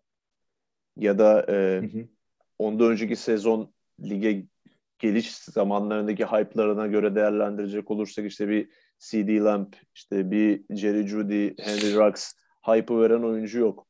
Ama e, bir tık daha geride çok fazla yetenekli oyuncu var. E, bu da bu sınıfı wide receiver pozisyonunu özellikle güçlü kılan noktalardan bir tanesi. Yani e, öne çıkan bir oyuncu olmasının da nedeni bu aslında. Hı hı. Şu Ojave'nin adını nasıl söylüyorsun? Önce onu sorayım da.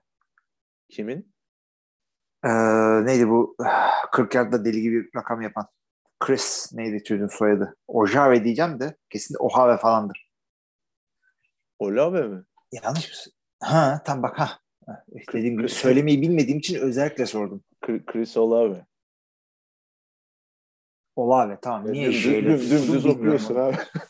Olave'ymiş hakikaten. Olave dediğimmiş. Şimdi evet, bu adam Olave. Speed Merchant, Merchant mı? Ee, Get London e, ne bildiği belirsiz bir adam? Bunu soracağım. Ondan sonra Traylon Burks e, Devo Samuel veya Cordell Patterson gibi satmaya çalışıyorlar. Özellikle işte birkaç yerde sen dahil Green Bay'e yakıştırdıkları için adamın highlightlarını seyrettim 2-3 maçta. E, yani ağır çekimde seyrediyorum zannettim e, maçı. Adam hiç böyle ilk turda gidecek receiver şeyi vermedi bana.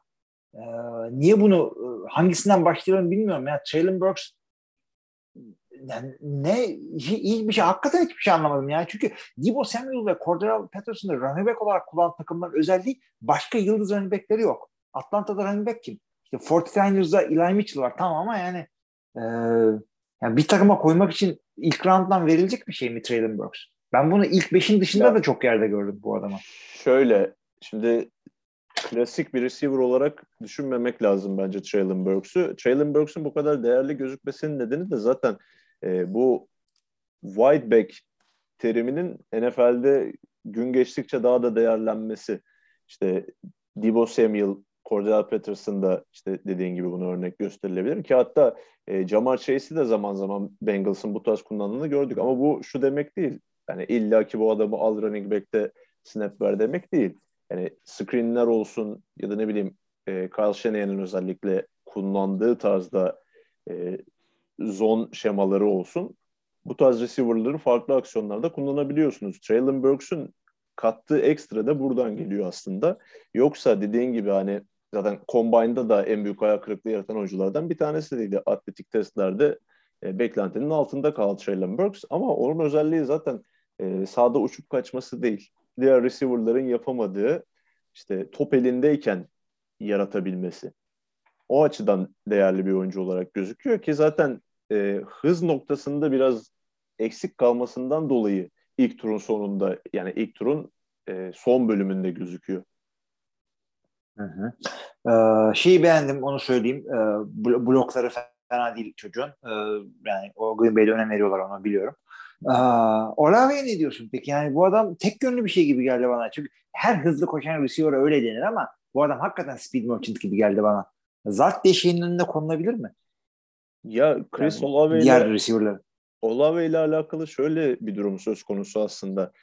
E, Evet, combine performansından sonra herkes onu bir speedster olarak tanımlamaya başladı ama yani Ohio State'te izlediğim Chris Olave kesinlikle yani en büyük özelliği hızı olmasıyla ön plana çıkan bir oyuncu değildi. Hatta e, ben Combine'daki bu 40 yard dash süresini görünce epey bir şaşırmıştım. Yani tam hızlı bir oyuncu olduğunu biliyoruz ama bu kadar hızlı olduğunu düşünmüyordum açıkçası Olave'nin. Olave'yi şöyle e, anlatabilirim net bir şekilde. Fiziksel olarak biraz daha zayıf bir Amari Cooper. Yani Cooper da mesela e, gösterdiğinden çok daha hızlı bir oyuncuydu ki hala öyle. E, ve Olave de en az onun kadar iyi rota koşabiliyor. Yani sadece bir e, hızlı oyuncu gözüyle bakmamak gerekiyor Olave'ye. Çok iyi bir rota ağacı var.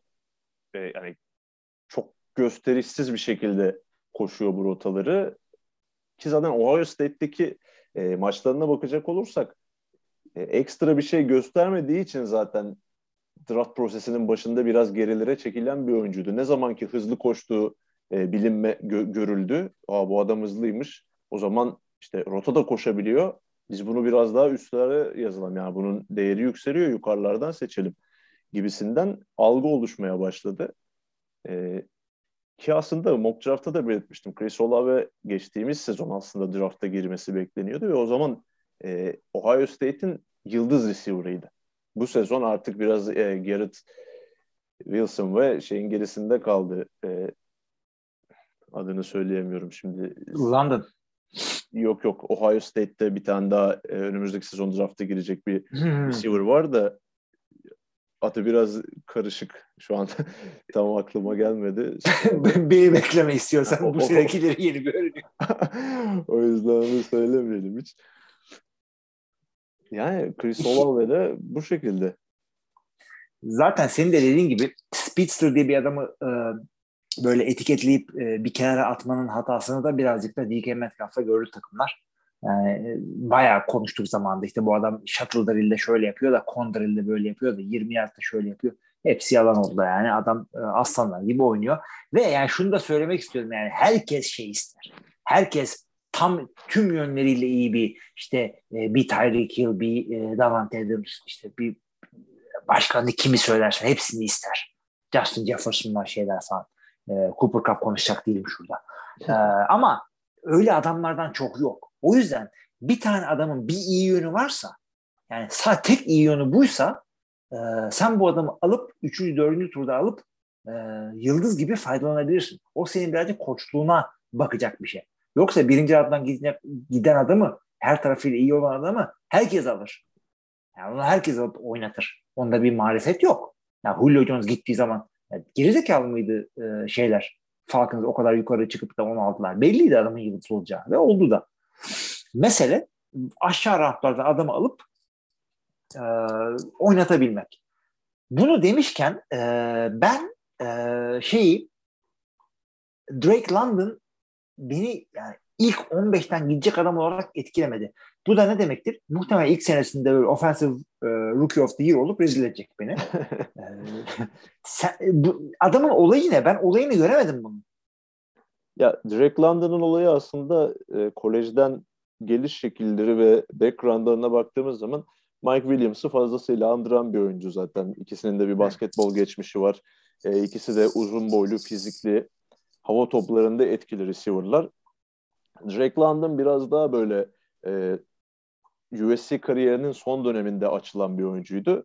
Mike Evans Texas A&M'de zaten yani ilk geldiği andan itibaren yıldız olan bir oyuncuydu. E, Drake London'ın bu geç gelişimi de biraz e, şeyle alakalı aslında. Hem USC'de basketbol hem de futbol oynamak üzere burs alıyor ve ikisini bir arada götürüyor belli bir süre. E, son sezonunda sadece futbola dönüyor ve e, ayak bileğini kırıyor yani. Kısıtlı sayıda maç oynadı geçtiğimiz sezon. Ona rağmen çok etkileyici bir oyun oynadı ve e, konferansında yılın hücum oyuncusu seçildi Drake London. Bu sınıftaki diğer receiver'lardan onu ayıran nokta da zaten bu fizikselliği tamamen e, iri bir oyuncu olması, uzun boylu bir oyuncu olması ve oyununu tamamen bu özelliklerin etrafında kurgulayan bir oyuncu olması. O açıdan diğerlerinden biraz daha ayrılan bir profilde. E tabii ki e, fiziğinden dolayı hızı tartışma konusu. İşte o separation'ı ne kadar sağlayabilecek NFL defense backlerine karşı o büyük bir soru işareti. Ama e, şu şekilde düşünüyorum ben. Zaten Drake London'ın en önemli özelliği contested catch'leri yapabilmesi. E, bunun için de zaten savunmacısından çok da sıyrılmasına gerek yok. E, tabii yani. O, ya onları yapabildiği sürece separation çok önemli değil. Evet yani çünkü uzun boylu bir adam hakikaten. E, o tip e, yani reboundları topladığı sürece özellikle e, çok böyle accurate olmayan bir QB'niz varsa bu tip bir adamdan faydalanabilirsiniz. E, abi şeye gelelim. E, Sauce Gardner. Bu adamı ilk beşte de gördüm. E, yani o, o, onların sonlarına doğru da gördüm. Sen birazcık bunların ortasına bir yere yerleştirmişsin adam ama niye bu kadar sağda solda oynuyor bu adam? Belli değil mi milletin adamı sevip sevmediği? Ha, bak Gardner e, özelinden başlayarak e, önce bir e, cornerbacklere değinelim. Mesela edge hmm. rusher'la hmm. wide receiver'lar için söylediğim şeyin e, benzeri cornerback için de geçerli ama cornerback pozisyonunda yıldız olma ihtimali oyuncu sayısı daha çok. Yani üst noktada da çok iyi yetenekler var cornerback sınıfında. Bunlardan biri senin dediğin gibi Ahmet Sauce Gardner, e, diğeri Derek Stingley ki onların gerisinden gelen diğer cornerbacklerin de ciddi potansiyelleri olduğunu düşünüyorum. Yani cornerback seçmek istiyorsanız gayet ideal bir draft bu. E, Gardner'a dönecek olursak e, çok etkileyici bir kolej kariyerini gerisinde bırakarak geliyor. İşte Cincinnati ile playoff bile oynamayı başardılar bu sezon ki kolej futbolunu takip eden dinleyicilerimiz e, az çok e, NCAA'de, NCAA futboldaki e, playoff sisteminin ne kadar adaletsiz olduğunu biliyorlardır. Yani oradaki dört takımın üçü her sene garanti yani aksi bir şey gelmedikçe başlarına yani konferansını olur da kazanamazsa tabii ki playoff'a kalamıyor ama e, genel itibariyle o takımların ne, hangileri olacağı belli. Cincinnati gibi e, Power 5 okuldan olmayan yani Power 5 konferansın içinden olmayan bir okuldan gelen bir takımın burada boy göstermesi çok özeldi. Yani Alabama karşısında çok fazla bir şey gösteremediler tabii ama e, yine de orada olmaları önemliydi. İşte Ahmet Gardner da bu takımın en önemli parçalarından birisiydi savunmada. E, ki zaten en fazla e, goy goyu yapılan şeylerden bir tanesi hiç taş tampasına izin vermemiş olması Cincinnati kariyeri boyunca. E, bu önemli bir istatistik tabii ama bunu daha önce de demiştim. Direkt e, kolejden NFL'e tercüme edilmesi çok da e, yani mümkün olmayan ya da bu tercümeyi yaparken geçerli bir veri olarak kullanamayacağımız bir veri aslında. Çünkü e, kolejdeki hücum sistemleriyle NFL'deki hücum sistemleri ya da savunma sistemleri birbirini karşılamıyor illaki. E, bir de tabii Gardner'ın tarafına çok fazla pas atmaktan çekinen takımlar vardı karşısında. NFL'de öyle olmayacak. İlla ki onu zorlayan takımlar olacak. Ama genel itibariyle baktığımız zaman e, birebir oynama özelliği çok yüksek olan bir oyuncu Ahmet Gardner.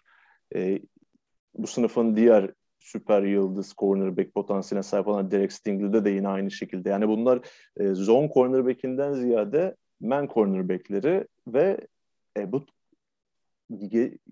yakın zamanda NFL'de çok da e, görmeye alıştığımız bir tablo değil. Çünkü bu Island'da alan cornerback'lerin sayıları gitgide azalıyor oyunun değişmesiyle birlikte. E, Gardner ve Stingley bu potansiyele sahip cornerback'ler. E, peki böyle küçük takımlardan gelen gibi bir takım mevkilerde küçük takımlardan, küçük konferanslardan gelmiş olmak çok önemli değil. Yani size'a bakılan mevkilerde adamın boyu posu belli, kuvveti belli, ayağının hızını görüyorsun. Ee, çok böyle elit bir rekabete karşı oynamış olması önemli değil ama cornerback'e baktığın zaman diyorsun ki ya bu adam karşısındaki taştan tutturmamış ama rakibi kimdi bunu yaparken? Sağlam bir rakip çıkınca ne olduğunu görüyorsun zaten. O yüzden ee, burada birazcık da bir leap of faith var. Ben oradan bu, burada buna bağlamak istiyorum. Çünkü adam yukarıda gören var, aşağıda gören, gören var, güvenemeyen var ama ee, şöyle bir mock draftlarla ilgili şöyle bir teorim var. Bilmiyorum sen ne kadar katılsın. Mock draft bir adam yapar. Ama gerçek draft 30, gerçek draftı 32 tane adam yapıyor. Bu da ne demektir? 32 adamın 2-3 tanesi bir adama gereğinden fazla değer illaki verecektir. O yüzden her takım, her oyuncu her yerde gidebiliyor. Ya belki bu adamı corner, bir cornerback'im olsaydı diyebilen bir adam yukarıdan alabilecek. Belki bunun için e, trade up yapacaklar, trade down yapacaklar. Yani e, görebiliriz açıkçası. Ben bu çocuğun oyununu beğendim. E, tek endişem senin de dediğin gibi, benim de dediğim gibi küçük bir konferansta oynaması. Öte yandan Stingley LSU'da oynuyor. Yani, bilmiyorum yani bu adamları Senior Bowl'da falan da göremiyorsun. Yani en azından ben anlamıyorum. En azından şeylere katılmayınca. Maçta değil, idmanda görüyorsun bu tip adamları. Senior Bowl'un falan bence şeyi bu mantığı idmanları. Ama ya inşallah oynar. Yaşı da genç 20 yaşında e, şey e, bazıları bunların.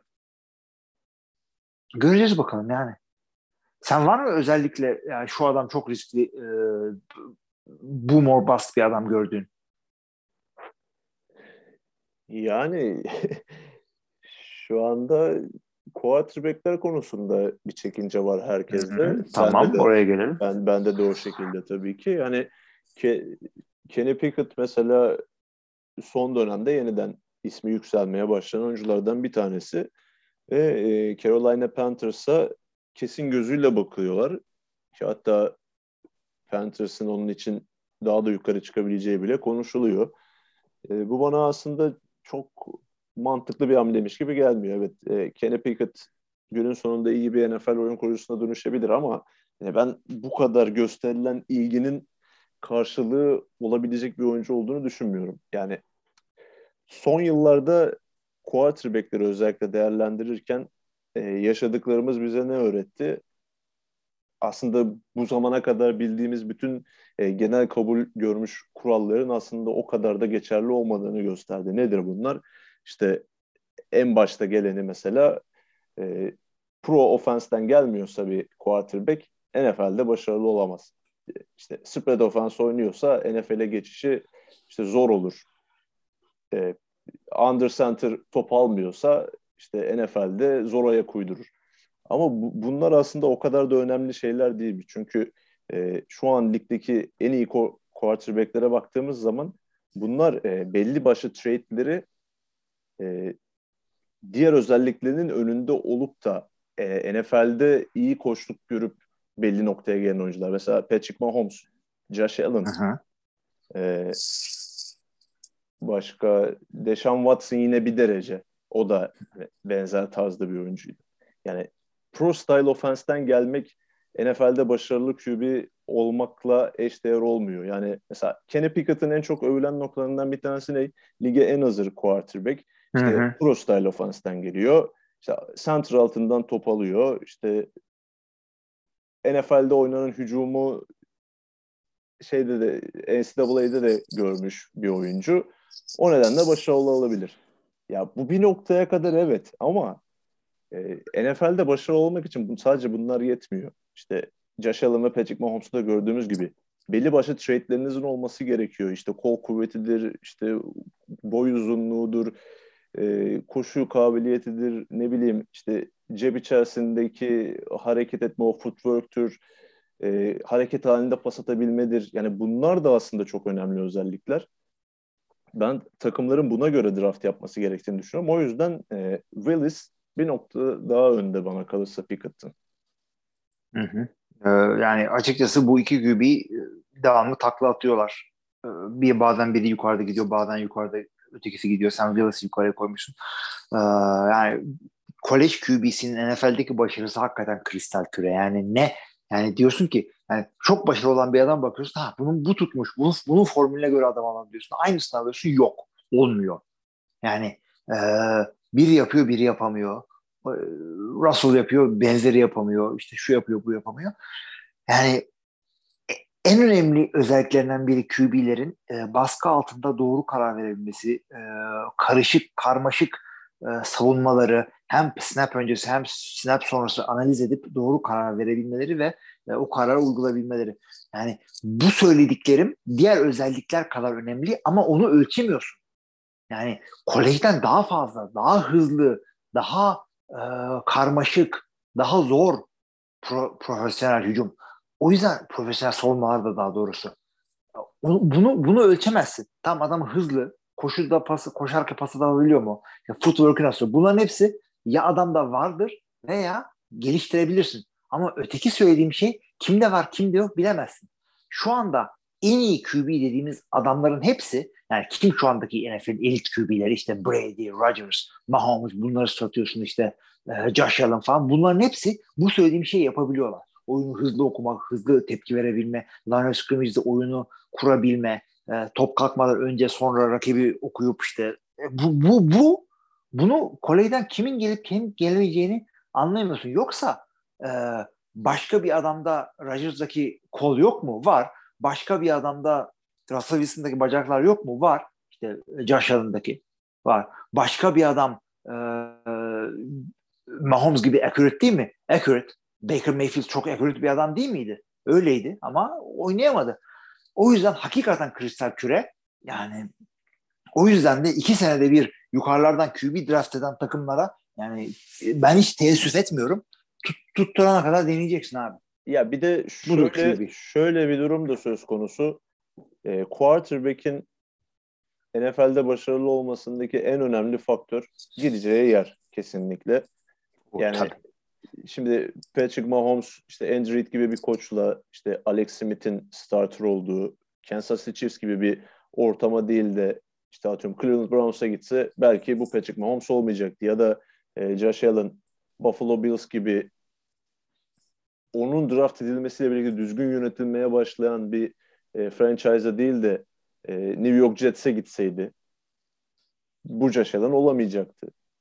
Bu çok önemli yani sizi kimin draft ettiği, nasıl bir ortama gittiniz, nasıl bir e, coaching gördüğünüz.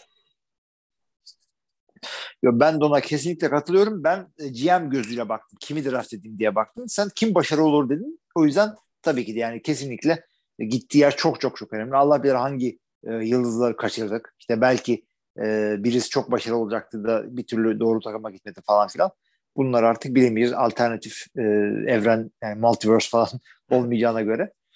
E, yani sana son olarak yakalamışken e, birazcık kendi takımlarımdan e, bahsetmek istiyorum. Takımlarım derken e, Green Bay işte receiver komitür zaten de. Bu George Karlaftis yukarılara gidiyorken yani Combine'dan sonra bir yerlerde bu adam draftın ilk turun sonlarına doğru inmeye başladı. Ee, yani neydi bu adamı e, zaten yeri buydu da bir şekilde kendini mi parlatmıştı yoksa e, Combine'da kötü bir şeyler yaptı da mı düştü? Ya şöyle Karlaftis aslında çok kötü bir şey yapmadı. Diğer oyuncular daha iyi şeyler hmm. yapmaya başladıkça ister istemez e, tahmin edilen sıraları biraz düşmeye başladı. Çünkü e, sezon performansına bakacak olursak ki zaten e, off season'ın başındaki mock draftlar genelde oyuncuların işte kolej sezonundaki gösterdiği performansa göre belirleniyor ki o zamanlar Karl Laftis işte ilk onda bile draft edildiği mock draftlar vardı. Ki Purdue'da zaten muhteşem bir sezon geçirdi. Ee, geç yaşta Yunanistan'dan Amerika'ya gelen bir ailenin e, çocuğu olarak futbola da haliyle geç başlıyor ve ona rağmen e, ilk turda draft edilecek seviyede bir defensive end olarak çıkıyor karşımıza. Bu gerçekten yabana atılmaması gereken bir şey ki sahada da gerçekten durdurulması çok zor bir oyuncu görüntüsündeydi Karl Laftis. Sadece işte koşu savunmasında belli başlı sıkıntıları var. Onun dışında işte benim mock draft'ta da bahsettiğim gibi kendinden önceki Purdy oyuncularına fazlasıyla benzeyen bir tarzı var. İşte Ryan Kerrigan olsun. İlk akla gelen isimlerden bir tanesi. Ee, bir tane de şeyde vardı.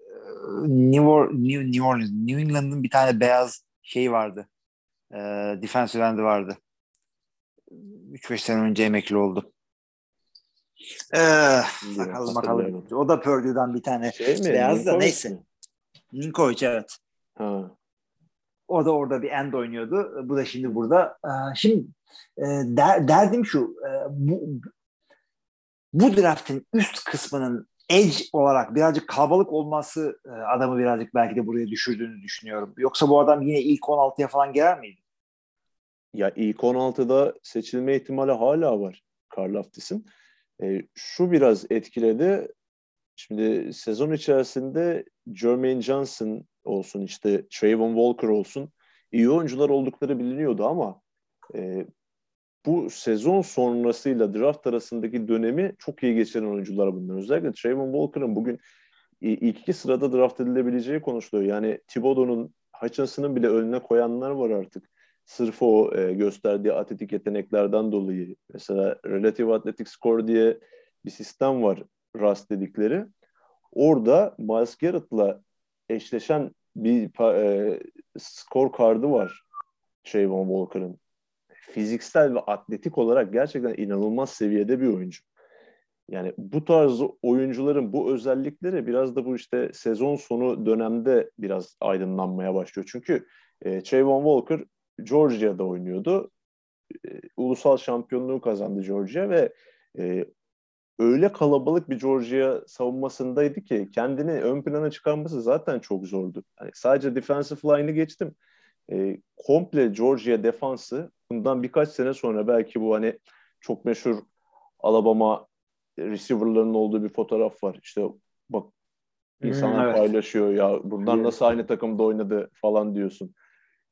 Bu Georgia defansını da bundan birkaç sene sonra bu şekilde göreceğiz. İşte Jordan Davis olsun, Trayvon Walker olsun, Devonte Wyatt olsun, e, Channing Tindall olsun, Nakobe Dean, Kawhi Walker, e, Lewis Sign ki bu drafta giremeyen çok yine çok önemli freshmanları, sophomore'ları da var. Kelly Ringo, işte birkaç isim daha çok özel bir savunmaydı gerçekten Georgia'nın bu seneki savunması. E, haliyle bireysel olarak oyuncuların ön plana çıkması zor oldu. E, bu oyuncular da bu draft prosesinde değerlenmeye başlıyorlar. İşte Senior Bowl, Combine'daki atletik testler olsun. E, bunlar değer kazandıkça işte Karl Laftis gibi zaten her şeyini bildiğimiz oyuncular e, biraz daha gerilemeye başlıyor. Yani kendi yapamadıkları ya da kötü yaptıkları şeylerden dolayı değil. Diğer oyuncuların yaptıkları ekstralardan dolayı. Hmm. Peki neyse tamam. Buna, fazla, daha fazla girmek istemiyorum buna da. Ee, running back yok. Tight yok. Nedir bunun durumu?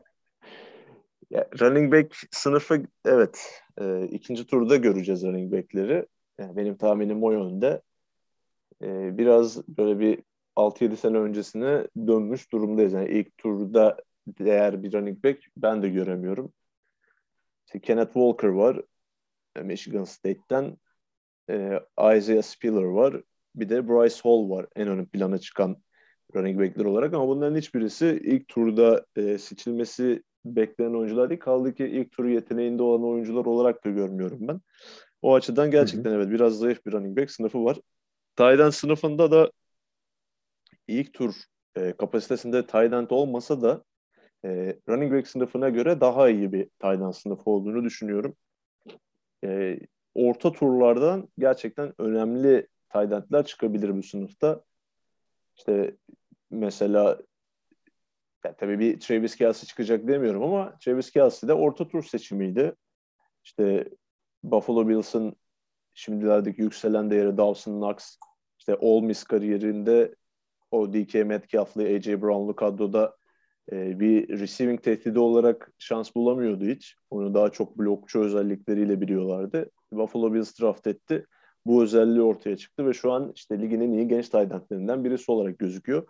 E, Dawson Knox profilinde keşfedilmemiş yeteneklerin olabileceğini düşünüyorum ben bu sınıfta tight pozisyonunda. Hmm. Ya ama kolejde hakkıyla kullanılmış ama NFL'de farklı bir profile bürünebilirler. Tamam. O zaman ah, saat de yarım oldu benim için. Ha. Ee, son soru abi. Ee, Matt Corral ilk tur. Var mı? Öyle bir durum. İlk turun sonu olabilir. Yani e, son zamanda quarterback'ler birdenbire değere binmeye başladı enteresan bir şekilde. E, çoğu NFL çevrelerinden yorumcu olsun, işte yazar olsun, yine draftla ilgili olanlar olsun. İlk turda beklenenden daha fazla quarterback draft edildiğini görebileceğimizi söylüyorlar. Hatta iki buçuk quarterback'in üstü diyenler var. Hı hı.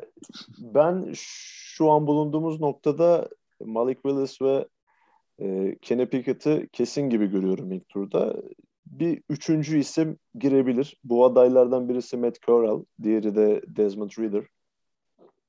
Ee, bu da e, büyük ihtimalle ikinci turdan gelip o beşinci yıl opsiyonunu almak için e, bu oyuncuları draft edebilecek hmm. takımlar olabileceğini düşünüyorum. Onun dışında da tabii e, olağan şüpheli 32. sıradaki Detroit Lions. Çünkü e, evet Jared Goff var ellerinde ama bu sene sonunda Jared Goff'un kontratından çıkabiliyorlar herhangi bir dead cap'e maruz kalmadan.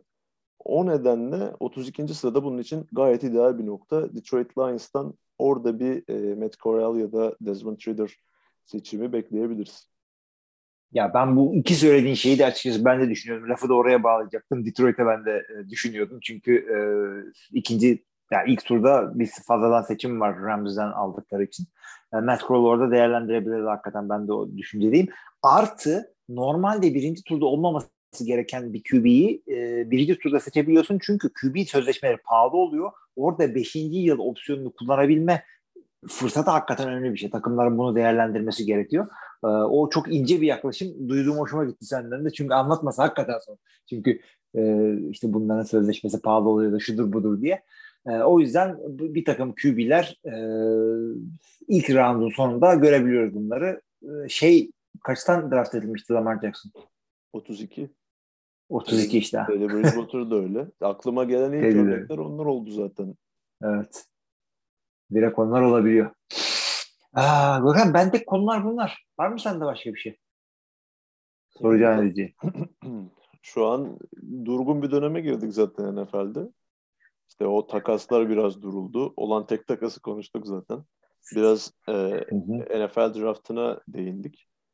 E, önümüzde zaten hala aşağı yukarı e, 20-25 günlük, 22 günlük bir e, süreç var. O zamana kadar yine bir e, bölümde daha belki birlikte olabiliriz. Konuşmadığımız isimleri ya da daha derinlemesine de konuşabiliriz. Hı hı. Bugünlük e, konuştuklarımız yeterli diye düşünüyorum. Tamam. Ee, bir soru sana. Green Bay'in e, şeysin, e, GM'isin. Odell Beckham Jr. Sakatlıktan dönüyor emin değilsin. Alıyor musun almıyor musun? Bir sene. 15. Bir sene almak biraz riskli olabilir. Çünkü Beckham'ın ne zaman tam anlamıyla dönebileceği soru işareti. Çünkü bu sezonu komple kaçırma ihtimali var. Sonuçta Super Bowl'da e, bir diş sakatlığı yaşadı. Ya Beckham hala benim risk almak isteyebileceğim bir wide receiver olur. Çünkü iyi bir takımda neler yapabildiğini gösterdi bize geçen sene.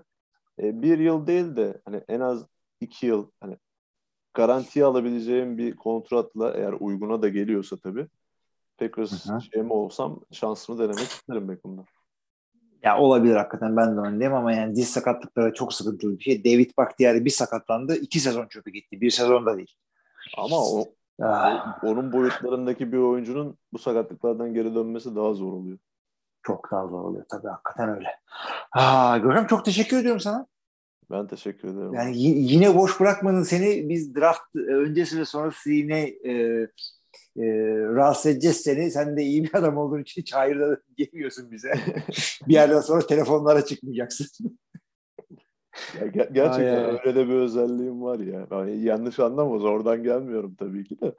Yani insanlara hayır diyememe gibi kötü bir özelliğim de var. O, o maalesef be- bende de öyle. O yüzden e, bir sene Ankara'dan İstanbul'a gelerek e, telefon pro- şey televizyon programı da yaptık orada. E, yapacak bir şey yok. Özellikle söz konusu futbol olunca e, biliyorsunuz. E, o yüzden yeni böyle podcast yapan arkadaşlar varsa senin de böyle kurban edeyim burada direkt Görkem'e bakabilirsiniz. en azından bu kadar böyle iki sene, iki, pardon iki sene diyorum. İki sene benim cesam. İki saat e, podcast e, olmasa bile e, çeşitli önemli konularda yardımcı olursun diye düşünüyorum. E, tekrar çok teşekkür ediyorum. E, sana e, bilmiyorum sen kaydı sen aldığın için şu anda kapatmak ister misin yoksa ben mi yapayım? Tamam. Kapatayım ben abi ya sorun değil. Ya, Yok yok kapanışı e, anons Ha, edecek misin yani onu soruyorum. Yok sen edebilirsin ya. Geleneği bozma. Onu ben yapayım. E, tamam gelenekten devam edelim. Sevgili arkadaşlar NFL TR Podcast'ın bir bölümünün daha e, sonuna geldik. Gündemdeki konular, takaslar, sözleşmeler, işte davalar, şunlar bunlar, e, workoutlar. Ondan sonra da e, drafttaki işte genel e, konuşabildik, fırsatı bulduk Görkem'le. Önümüzdeki hafta yine bir NFL TR Podcast programına kadar herkese iyi haftalar. İyi haftalar.